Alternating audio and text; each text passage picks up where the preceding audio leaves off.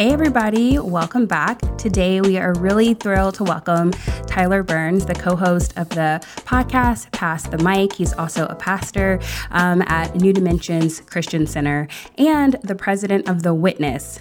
He's doing a lot of things, y'all. So, um, we are here to discuss misogynoir and also the ways that Black men and Black women can be better allies. So, welcome, Tyler. Thanks for coming on the show with us. Oh, it's my honor. This is one of my favorite podcasts. So, thank y'all for having me. Oh, that's so dope. That's really great to hear. Yay. Um, we're really excited that you're here with us today. Um, and before we jump into the meat of the conversation, um, I thought we'd play a little game just to see how well um, you're up on the Black women in pop culture and history. Okay, okay, okay. I'm so excited about this. First of all, I just want to say that Kathryn is the mastermind of all of this. Okay, so um, I'm bad at trivia. Like, I'm really bad at trivia. My hands get sweaty. I just, you know, it's a lot. So, Tyler, I have confidence in you that you are going to just like knock this out of the park. All right, here we No go. pressure, no pressure. Here's, here's the first one. I co owned a newspaper in Memphis where I was forced to flee because of my documenting lynchings um, that challenged the old threadbare lie that Negro men rape white women. I wrote two books on lynching The Red Record and Southern Horrors. oh, that's Ida B. Wells Barnett. Yeah, It's one of my one of my heroes, of course. Yay! See, I told you. I told you. I got you. Okay.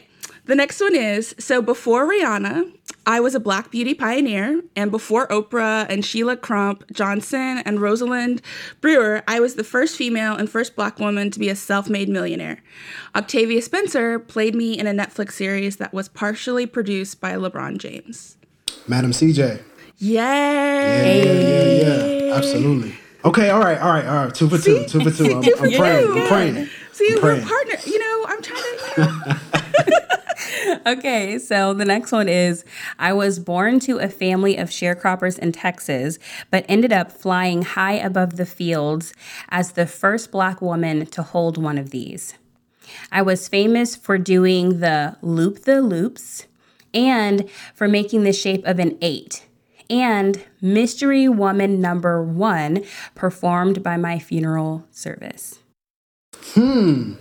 I was born into a family of sharecroppers in Texas, but ended up flying high above the fields as the first black woman to hold one of these. I was famous for doing the loop the loops and making the shape of an eight, and Mystery Woman number one performed by my funeral service. Ooh, I think y'all got me on this one. I think y'all got me on this one. Okay, so And I'm I feel like it's gonna be very obvious once I hear it, but I, I feel like y'all got me. Okay, Bessie Coleman, the first black woman to Oh. hold a pilot's license.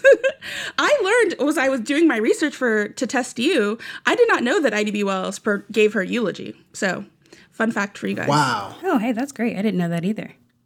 Um, okay, next one. I'm from Houston, Texas. My younger sister always keeps me on my toes. I inspired a generation of black women to consider a career in the law because of my work on this famous NBC sitcom. Famous NBC sitcom. a lawyer, black female lawyer, played a black female lawyer, Played a an black actress. female lawyer. Okay, so this is an actress who played a black female lawyer on an NBC sitcom. Yes, and has a famous younger sister who keeps her on her Famous toes. younger sister. Ooh, I think I can get this one. Okay, hold up, hold up. Say, read it again. Read it again. Okay, I'm from Houston, Texas. My younger sister is famous, and she always keeps me on my toes.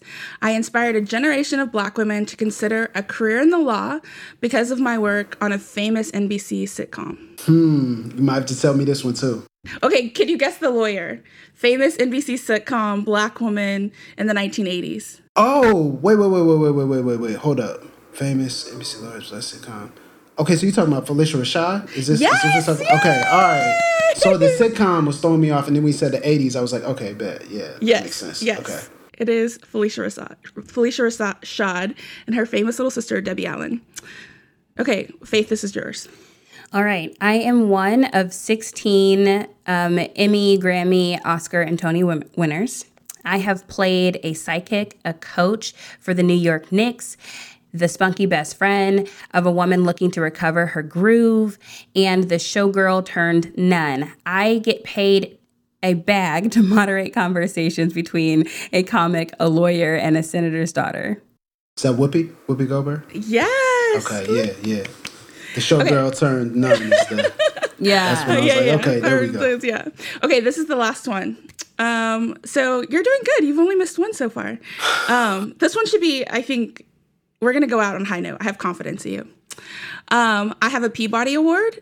I am the first Black woman to head, headline Coachella, and I am now the Recording Academy's most honored singer, male or female. Beyonce. Yay! Hey. Of course, of course.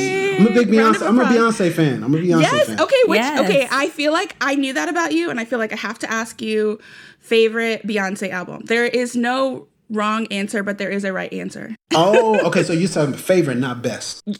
Best. Best. Oh, oh, best. I think it's the same for me. It's it's four. So yeah, Really? that's- yeah. hmm But I'm partial to Love on Top. That's my favorite Beyonce song. I so. mean, I love that song. I love that song too. It's so good. I would say Lemonade, um, because I'm partial to All Night. But four is, is a really four is a really good, underrated, very solid Beyonce album. So I'll like like I'm fine with that. Um, okay, so I'll let you But have if you, that if one. you start if you start with Love on Top into Party into was it Countdown? I feel like yeah. or something else. That's a that's an album album. I mean, I was listening and- like, oh, it's an album for real. And I think that's when she made her turn really to caring a lot about like precision visuals. And I just, Mm-hmm. the videos for the album. No, I mean, for, you know, I'll give you that. Uh, I feel the judgment. I feel the judgment. It's okay. No I love judgment. Lemonade. It's amazing. it's No, no, there's no, there's, I will say there's no judgment. If my sister and my mom listen to this, they will probably say that four is their favorite. Um, Schoolin' Life is like the Freeman Girl anthem. So Oh, no, okay. four, four is totally fine. Four is amazing. Um, yeah. So, well, thank you for indulging us. I thought I loved it. That was fun. Yes, I know. I love, you know, we got to do a little pop culture trivia every now and then. Um, so, pivoting, um, I thought we could talk about, as we kind of get into this conversation, about how Black women and Black men can be better allies and talking a little bit about misogynoir, um, that we could talk a little bit about your childhood and the role of Black women in your life growing up. Um, I asked because I grew up in a fairly conservative, you know, home, but my mom had pretty conservative views on gender, but also was this like kept her maiden name, was an accountant, you know, and so those kinds of I think oftentimes um, sort of the black Christian narrative of gender roles doesn't always fit sort of the larger Christian culture, and so I was just curious um, about your experience growing up. That's a great question. I think um, there's obviously a duality with it because there's one side where I'm being educated in a private white independent fundamental Baptist Christian school environment, which is hyper complementarian and very overtly oppressive uh, to women. as obvious to see, right? Who could hold certain positions, who could speak, who could teach, you know, things of that nature, exercise spiritual authority, who could teach the Bible, all those things. And then on the flip side, I'm actually, you know, in a pastor's home of a Pentecostal preacher, you know, so my upbringing, my discipleship is actually in a very egalitarian context where women could hold authority and preach and teach and do all that.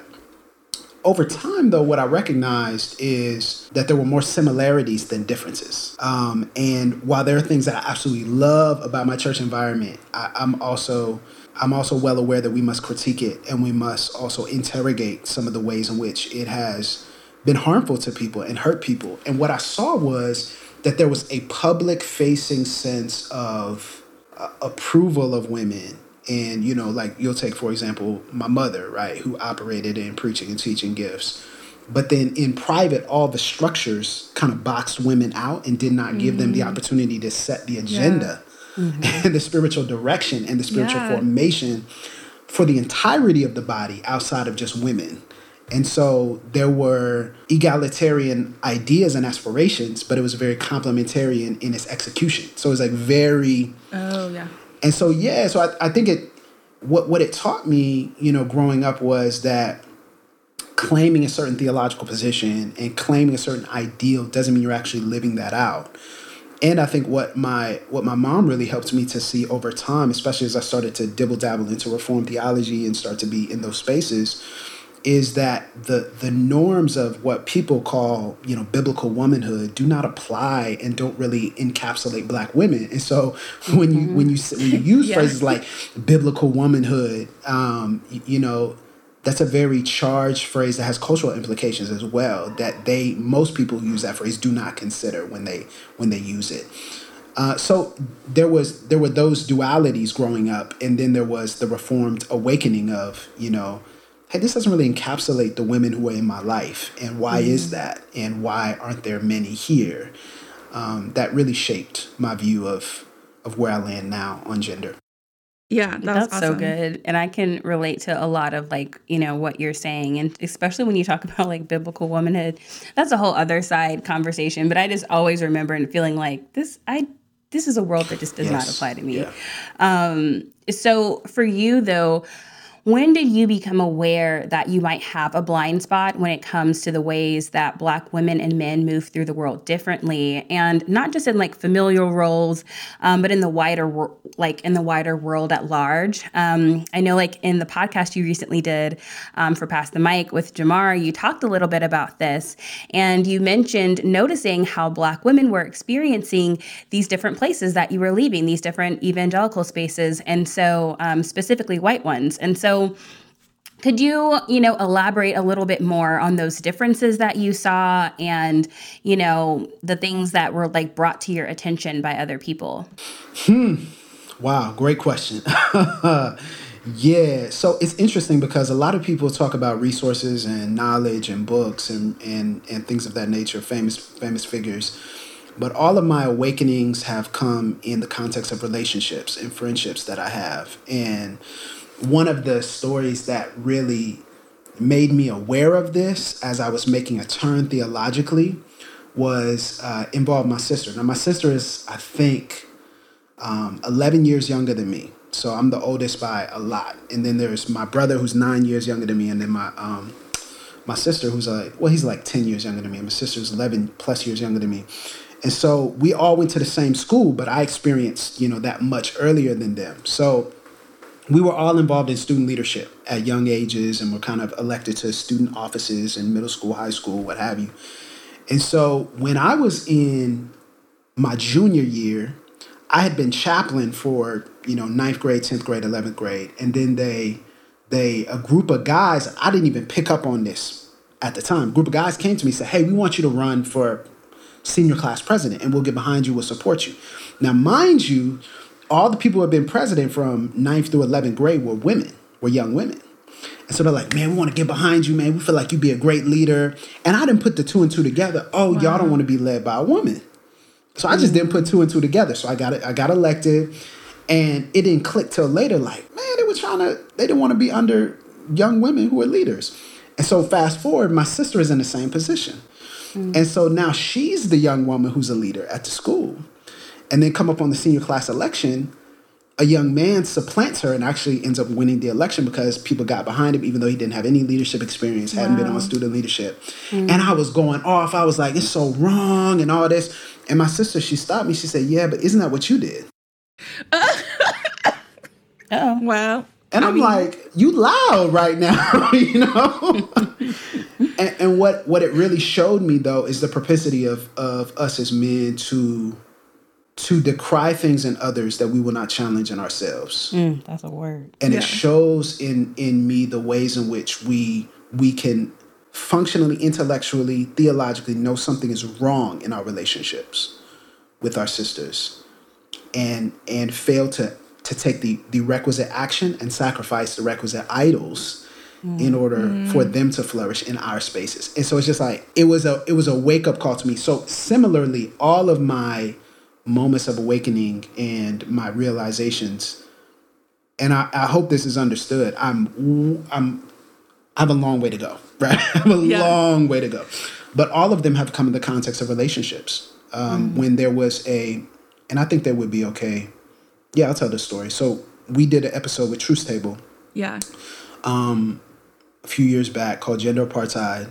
And it you know set the reformed world on fire apparently and people were coming at us and but they were mainly attacking Truth Table. They were attacking us too, but they were mainly attacking TT. And I'll never forget, um, I was on a trip when all this was breaking out. And the morning after the whole thing broke out, Ekemini texted me. And Ekemini's one of my best friends. And so she texted me, she was like, Where y'all at? Because why is it that it feels like we're carrying the heavy lifting of speaking out in this Wow. So why haven't you said anything? why haven't you come to our defense? Why aren't you taking? And it was, it was challenging, but it was healthy, and it was what I needed to hear. And so I think sometimes again we can, we can do an episode on gender apartheid. We can do an episode on misogyny but not live that out in private. And I think that's something that has been a realization for me um, that my sisters and my friends have constantly, um, and obviously my wife and, and my mother and my sister have constantly brought to my attention. But in Leave Loud, I think, you know, it is striking how black men seem to have a, a, wider safety net, social safety net, whenever they leave a situation. And it's it's it's surprising how when we look at black women who are often far more qualified, far more capable, have far more requisite experience in these in these areas, do not have the same landing place that black men do when they leave. So it's easy for us to leave, right? Mm-hmm. We can mm-hmm. make a big deal and be like, oh, we out. Because we know in our minds, we have the confidence that we're going to have a place to go. But we often do not talk about that in the context of churches and church spaces and denominations where black women have to weigh much more um, substantive factors that we don't, and also dealing with the layer of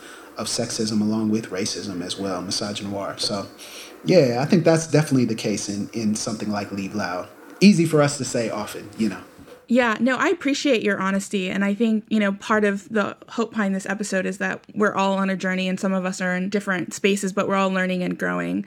I was really struck by, yeah, that black men have a place to go because, I mean, the reality is, and, you know, even if you leave white evangelical context, if you're a black man, you can become pastor of a black church. And a lot of black churches um, still tend to, regardless of what they articulate, are functionally um, complementarian. And so it's very hard for women even women with theological training to find um, jobs. So um, as on pastoral staff or even just like directors or leaders of ministry. So so yeah, I that's a really important point. Um, And, so and I just, also, I will say, uh, not to cut you off, I'm sorry, No, but no. also I will say to that point, and I think it's, you know, an uncomfortable truth, but it's a truth. So I'm just going, I'm just going to yeah, say no, it. tell it.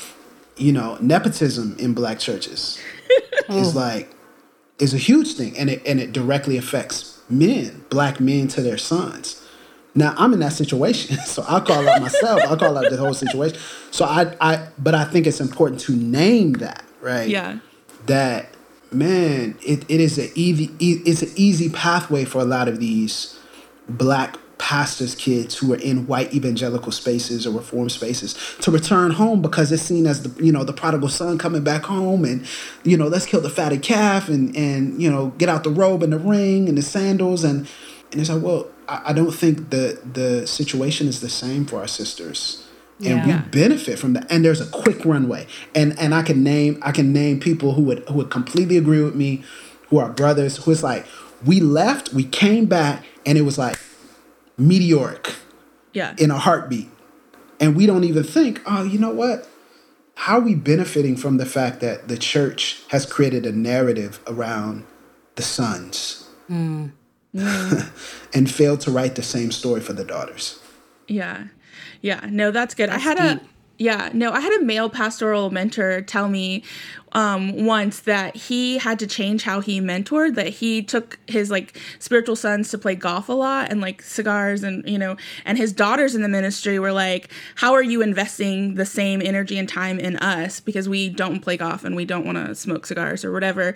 And he was like, It just never occurred to me. I thought I was a good mentor to them because I affirm women in ministry.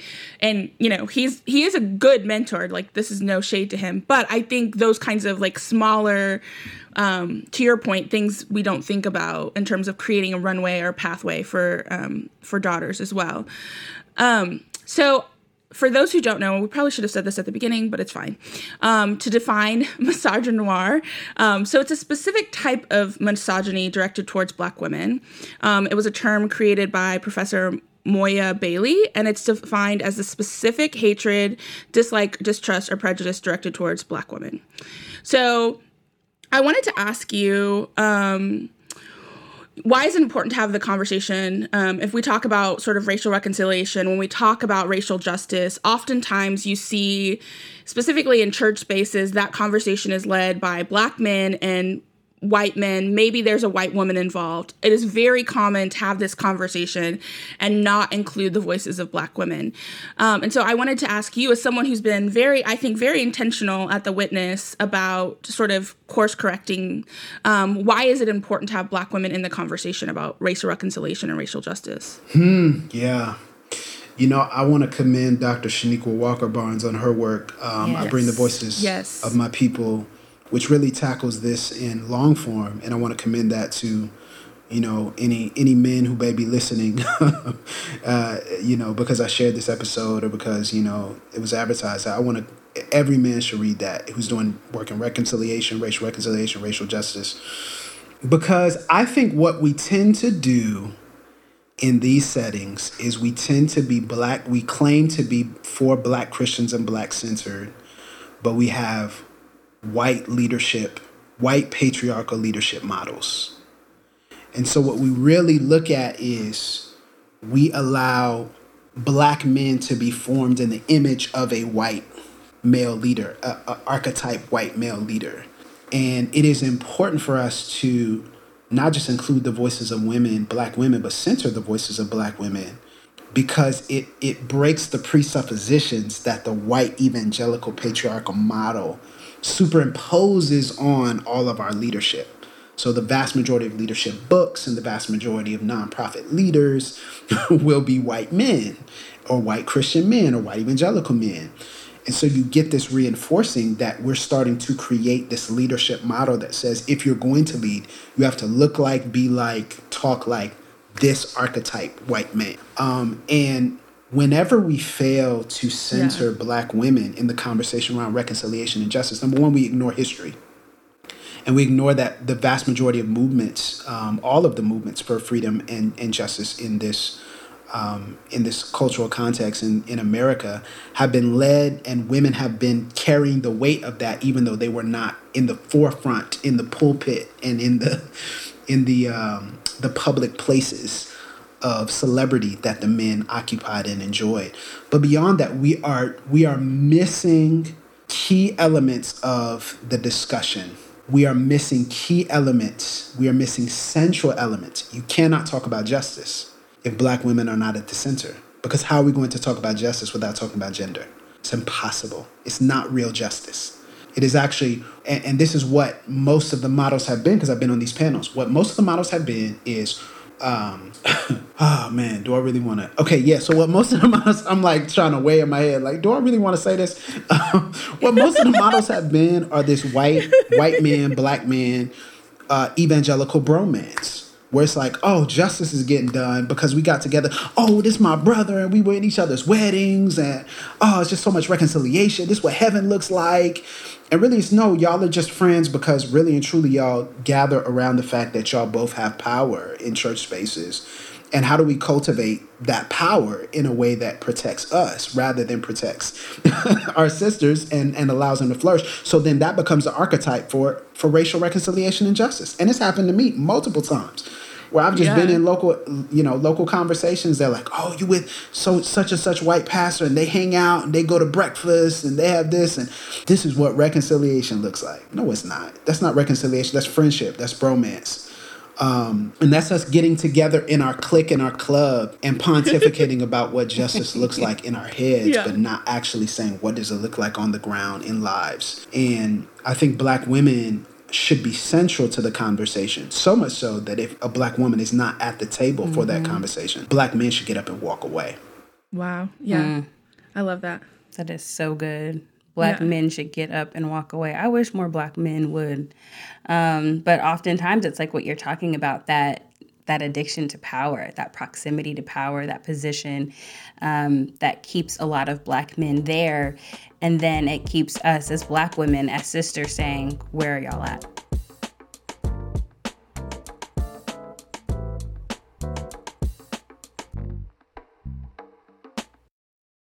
as we think about this, like what are some of the, you know, specific ways that you promote female flourishing in your ministries? What are some of the the words of challenge that you would offer to other black men when it comes to seeing and supporting black women? Yeah. Yeah. You can't promote justice for black women if you care about white feelings. Well, you can't do it. And so I think the mm. first thing that we have to develop the discipline of is cease, is ceasing to care what they think about us. Because there's always this there's always this confrontation whenever you talk about justice for black women in these cases and the flourishing of black women, centrality of the conversation. What are the white men gonna think? What are the what are the white folks gonna think? How are they going to react? And we have to we have to let that desire uh, really die in us. And if we do not, then we're never going to actually stand in, in true solidarity with our sisters. I think specifically for me, what I have tried to do and what I'm what I'm working on developing is the pathways that you discussed earlier for mentorship and what healthy mentorship looks like and what healthy accountability looks like. So here's here's some unhealthy dynamics in a lot of black churches. The the black pastor will have an accountability circle, will have elders, and there will be no women. So how does how does how does the church know the condition of a marriage or a family if there are no women in the accountability structure and circle? Like how does the how does the church actually know that the pastor is holistic in his theology if there are no women at the table for theology? How does how does the direction of the church become more inclusive and healthy for all participants if there are no yeah. women board members mm-hmm. and if there are no trustees and if there, it's it's basic structures behind the scenes number one that talk about how we set up church as a conceptual idea in the first place even before we get to what happens in public and then secondarily i think you know i think it is so important for black pastors to really have a hard conversation about preaching calendars um, to have a hard conversation about what does it look like for us to include black women and center black women in spiritual formation and not just on Mother's Day, you know, and International Women's Day, and you know, black women can preach anytime. You know, that's that's okay. You know, if if that's your stance, yeah. like if that's your if that's your theological conviction, which it is mine. Um, so, what does it look like for yeah, us mm-hmm. to be extremely strategic? Yeah. Why is it that we say we're egalitarian, but when we look at pulpit time, we allow black men number one to box out black women with how much pulpit time they have mic time they have and then never train and never equip and never and never create pathways so what you've done and this was a dynamic for us and i don't mind saying it, it's a dynamic for us you know we had an assistant pastor who was a former military guy and he would just be up there giving announcements for 20 30 minutes and you just sit back and you just kind of be like yo that's that's dope but number one I don't I don't know anybody that wants to hear that. But then secondarily, oh why is it that you have so much you have so much power and you know you don't you don't relinquish any of that power. So now anyone who walks into our church thinks we're male dominated, even though we're egalitarian. Mm. That we have women on staff, women who are ordained pastors, women who are ordained ministers. Why do they not get the opportunity to lead in that same way that you do? It really gets into the way in which black churches talk about black women and treat black women. And I think there's some, and this really gets into the, and there's a lot to say about that even at the witness as well. Um, and I'll get to that here in a second, but it really gets into the way in which black churches, and I'm a pastor, so I'll speak from a pastoral perspective.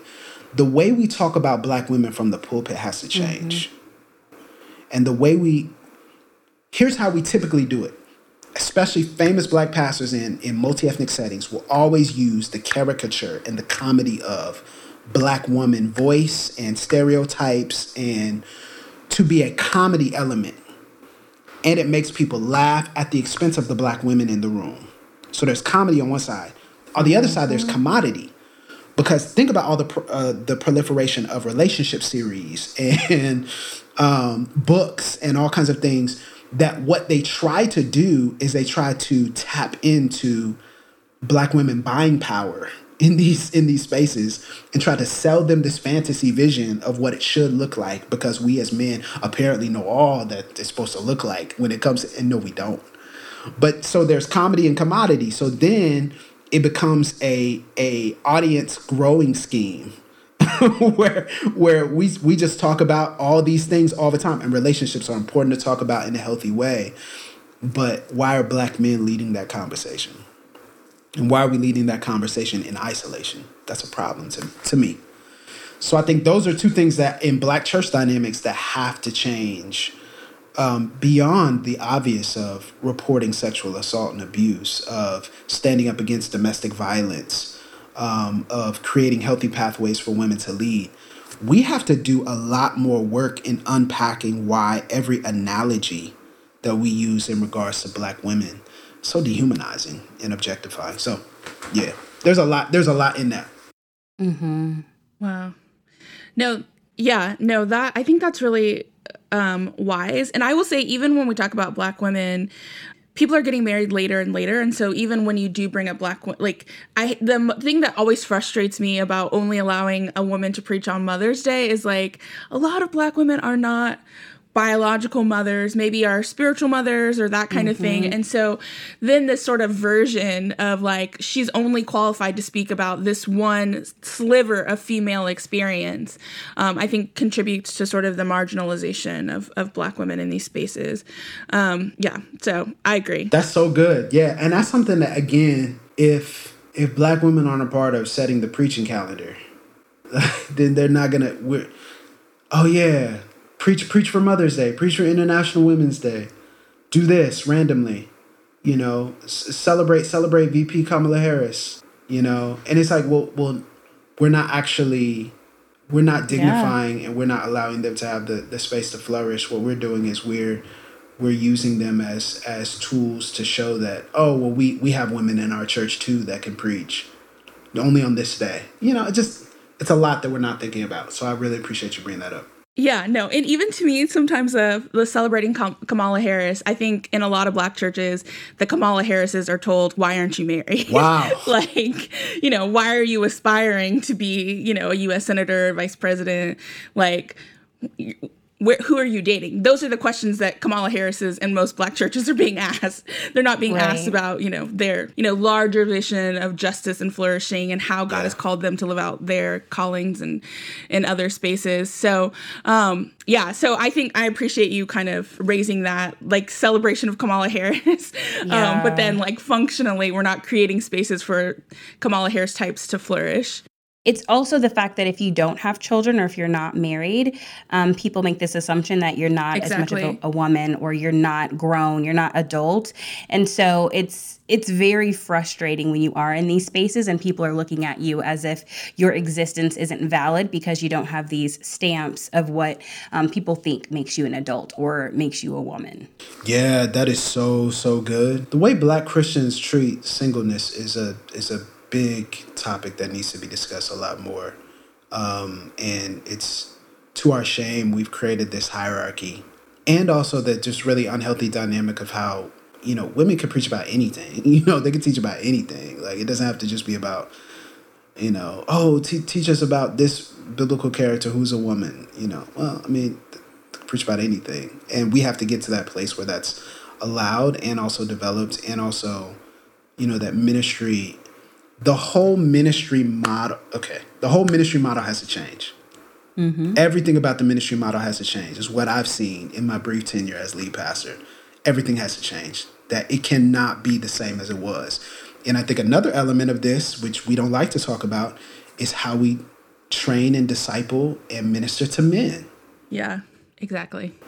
Everything everything has to change and people don't want to hear that and it's like no it doesn't and that's too much too soon but why is it that that we can allow men to be unhealed and not not get counseling, not be recommended to therapists and and and not deal with old wounds and then traumatize their wives and be abusive in their speech and their language. And it's like Yeah. No, men's mm. ministry has to change too. You know that, right? yeah. Like Yeah. it's broken, y'all. It's broken. Yeah. Yeah, well, I mean, that's part of this conversation. Like, that's part of what it means to be an ally. And one way that men can be allies to Black women is their own sort of self healing and not making us the repos- repository of all of that pain and suffering. Faitth and I talked about on the last podcast episode of how, like, black women are praised for being long suffering with their husbands or spouse or, or, or partners um, that are just just put them through the ringer and that that's you know you're a godly wife or a biblical wife or you're doing the right thing by just taking just taking it and taking it and taking it so yeah i appreciate you calling attention to the men's ministry model probably needs to change too yeah, that is dangerous. That whole mentality is is dangerous, and I've seen it in in specific cases be the source of great pain and trauma and extremely unhealthy dynamics. When you know, as pastors, we have to have the courage to tell you know, the man, there's no reason why she should be married to him. She needs to leave, you know, because you're not changing you know you're not changing you're you're creating an abusive environment you know toxic environment i know toxic is a funny word but you know abusive toxic environment that she can't flourish in so yeah yeah, so as we kind of wrap up our time, I want to be sensitive to the fact that there are probably some women listening who have been injured or hurt or feel pushed out or excluded and haven't been allowed to use their gifts, whether at work or even worse, in my opinion, in the church. So, as a pastor, I was hoping that you might be able to offer them some words of hope and comfort um, if they are struggling in this in these spaces. Yeah.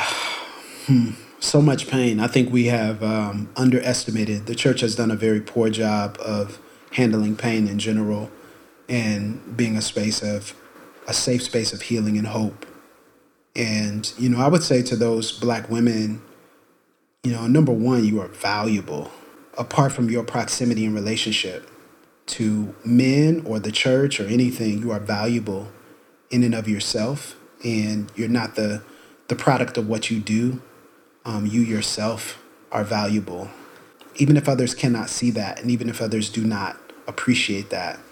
You know what? I would also say that the resilience and the level of determination that many of you show is admirable and laudable, but I pray for spaces where that resilience will not be necessary. Mm, yes. I pray for spaces where that determination will not be necessary. I pray for relationships where the long suffering will not be as necessary as it has been in the past. And I also pray that, you know, I, I sincerely hope that Black women do not feel the pressure or the need um, to be our teachers. Mm. I, I hope that there would be, yeah, I think Black women need to hear that they don't have to teach Black men. Yeah and that it's okay to let black men to hear for black men to hear you need to do your work and you need to get healed and you need to prioritize this on your own. Um, and so i think sometimes we put that inherent pressure on women come in and fix our problems when we should be doing the work ourselves. So i hope that you hear you're valuable and you're important by yourself. I hope that you hear that your resilience and determination is laudable but it shouldn't shouldn't be necessary in many cases and I also hope you hear from a black man as well that, you know, we repent and we lament for the ways in which we are complicit. And that will be a continual repentance. That's not just because we said it once. Mm, um, yes. But more needs to be said about the ways in which we are repenting and creating reparations for black women. And so if, if nobody says it to you, I'm sorry mm. for how we have been complicit. And, and I repent for how I've been complicit. Wow. Oh, that's so good. And I like I hope that if you're listening that that blessed you and really spoke to you um, because this is a conversation that we need to have. It's it's one of many um, that I'm sure Kathryn and I will have and continue to explore on the podcast because we think it's so important. Um, but we hope that you allow those words to just rest with you um, and you know lead you on the path and process towards healing. So thank you so much tyler for joining us. We're going to transition into our favorite segment and yours. Um, since yeah. tyler's going to participate with us this time it's going to be go off fam um, so i love it. I love it we are ready to go off. Kathryn, kick us off. Yeah, so I'm going to do a quick shout out to my Baylor Bears that won the men's basketball national championship.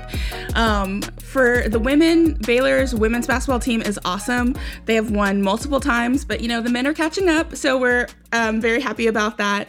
And then my real bless is Amanda Gorman and Regina King and Viola Davis. Yes. We have talked a lot about beauty standards and who gets to be on the cover of magazines and who gets to be celebrated. And this month, these beautiful sisters are covering magazines. And so I bless them. They look stunning. Please go find these magazine covers and see the ways in which what it looks like to light black faces properly um, and put them in fancy clothes.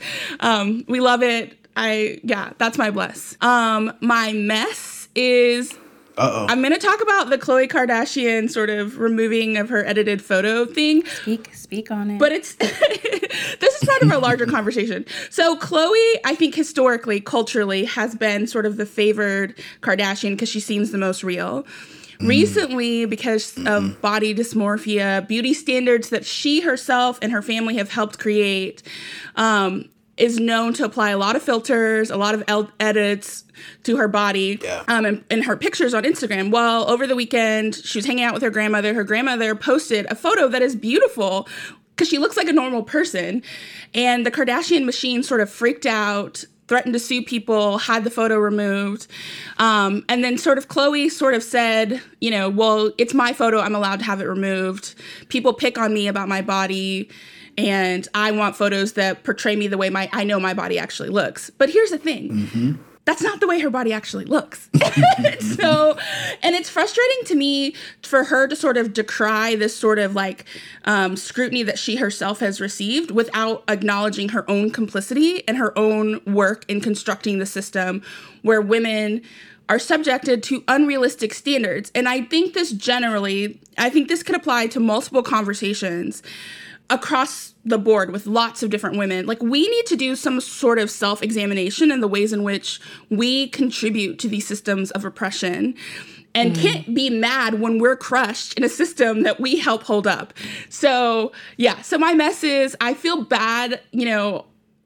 I don't like for people to be picked on. I don't like for her to be harassed. I, you know, it was pointed out that she has made comments about Jordyn Woods' bodies. So, you know, part of accountability and asking for change is acknowledging the ways in which you've been complicit in in the system. So that's my go off and my bless. Wow. A true a true go off. I love it. say that. All right. Well, Tyler, it's your turn. All right, yo. Um, yeah, so so there's a lot of things that I could bless uh in this week, but the one I'm actually gonna bless is obviously everybody, you know, knows recently it was Easter. And one of my favorite times is actually Good Friday because there's this long held black church tradition that on Good Friday you will have what they call a seven saying service. And so it's a collection of seven preachers that will get up and they'll preach one of the sayings um, of Jesus on the cross, one of the seven last sayings. And this year it seemed like the stars aligned and there were more seven saying services, especially virtually, than there have ever been that I've seen. And I just want to shout out two people.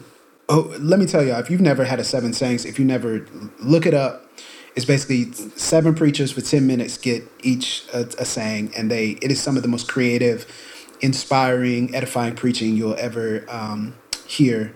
Uh, the legend herself, Vashti McKenzie, was absolutely, I mean, probably the best. And and you have to understand, I've been watching these for like years and years since I was a kid. I've just always watched these. I've loved these. This was one of the most um, holistic, creative messages I've ever heard. And it was on uh, Jesus' words, uh, It is finished.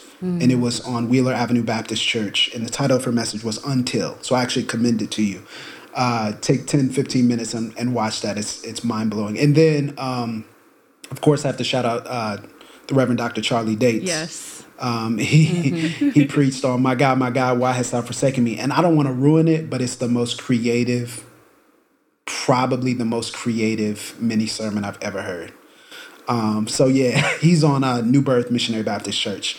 um, yeah, so I commend those to you. So that's my that's my bless. That's I know it's a nerd thing because I'm a preacher, but no, we I was I was truly blessed by it. Yeah, no, we're big fans of Charlie Dates on the podcast, yeah. and Vashti McKenzie. Yeah, she came and and spoke at, at Baylor in the pre-COVID times, and it was sisters got it. So I'm I'm oh excited.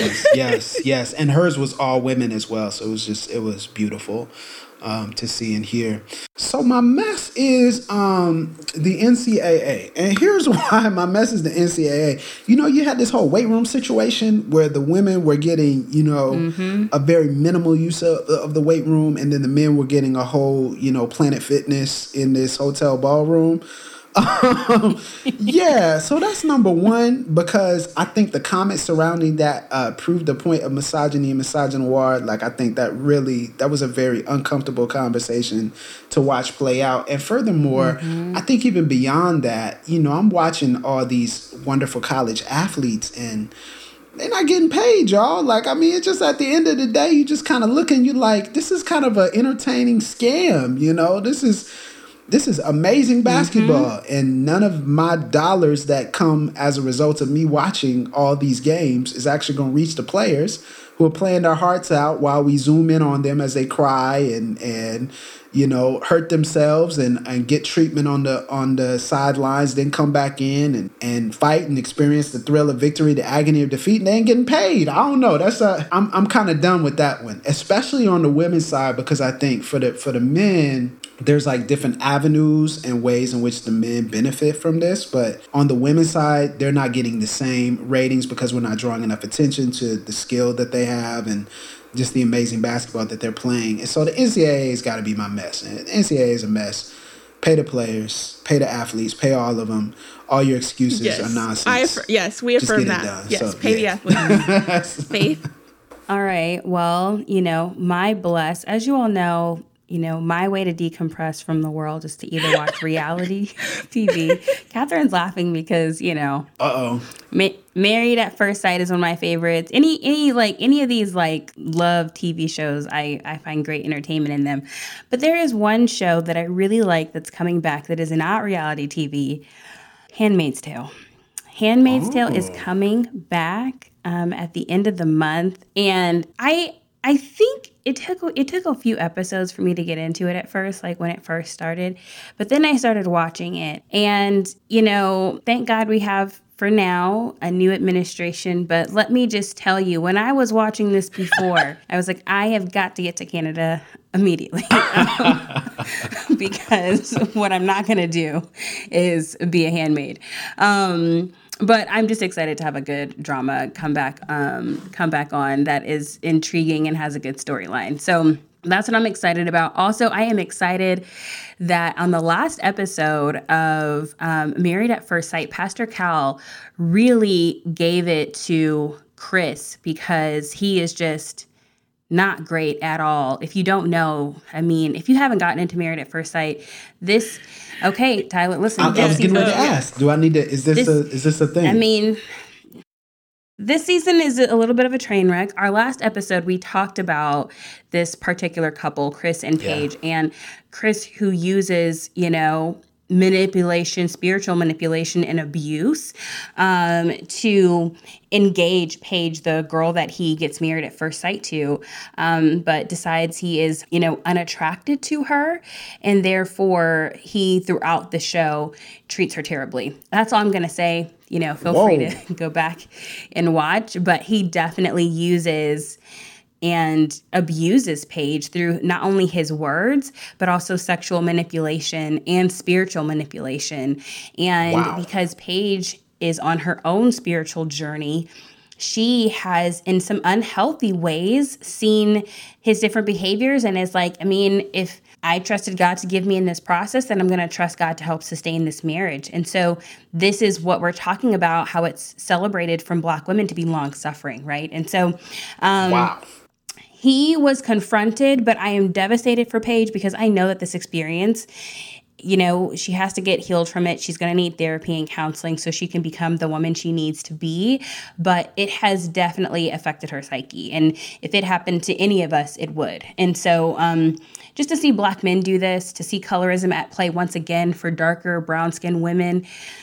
Whew, anyways, it's a whole thing. I I could go into it more, but that's that's the summation um, of that. wow.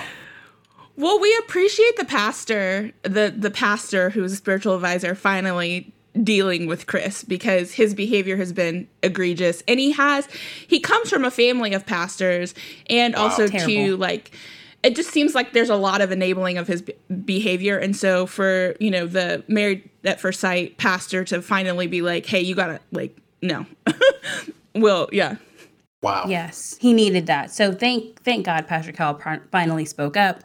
Um, here's my mess. So you know I was on TikTok this week. And I was watching this girl do this remix, right, for some songs. And she was clearly not black, but you could tell she was a person of color. And she said the N word. Mm. and I, I was like, I had to play it back. And I was like, wait a minute. yes, she did, right? She then responds to some comments and some people were like no she's not. It don't like you know it's a good mix like dismissing it right? Because the mix that she just threw together as she's djing is good. She then replies and says you know well i'm filipina. Uh, uh, so Mm-mm. and so this is my problem. People of color this is why we got to be specific sometimes. We can't just be saying just people of color. Mm. you if you are not black please just stop Okay, because this whole like excuse of like, I have maybe, you know, some sort of sense of proximity, some sort of marginalization. So now I have a claim to that word, and now I'm just going to use it and sing it casually, like there's no consequences. Not only that, um, because I know I'm pretty, and maybe I've dated some, you know, sort of black men, and that gives me some claim to that word. I have seen that happen mm. with women mm-hmm. who are women of color who feel like because of their proximity to blackness and black men, that gives them a pass and an excuse to um, operate in white supremacy and to think that we're just going to let it go. Oof. No, it's not okay. Um, and so I don't like it. I just, he needs to stop. It really just burned me up this week. And I was like, this is a mess that we need to have a yeah. family conversation about because this is not okay. And once again, we black women are holding the torch and holding people accountable to say, you cannot do this. And no, you cannot use your looks or any of these things to excuse the fact that you are doing something that is harmful to our community. Yeah, that was good. Yeah. Okay. Wow. Yes. yes, that is mess. 100%. We still dealing with this in 2021. I'm tired. Absolutely. Um, okay, so we're going to wrap up the show. Before we do that, I did want to say, as a bless to the family of Earl Simmons and DMX, passed away April 9th on Friday. Um, amazing rapper, um, fellow Christian lover of God. Um, we might p- play a little of his, you know, maybe the edited version as a way of commemorating him. Um, but yeah, we just want, I wanted to say um, rest in peace to DMX and then prayers for his family as they're dealing with their loss. Um, I want to say thank you again to Tyler for joining us. Um, for you guys for listening in. Remember, if you value our work, please share um, with your friends and family, review the podcast on Apple Podcasts, and join our Patreon community. We will see you next time. Bye, y'all. See you. If you love what you're hearing right now, give us a review on iTunes. That helps more people to find us and find our podcast. So we would love if you shared your thoughts about the Melanated Faith podcast there and share it with your family and friends. And we will see you all next week.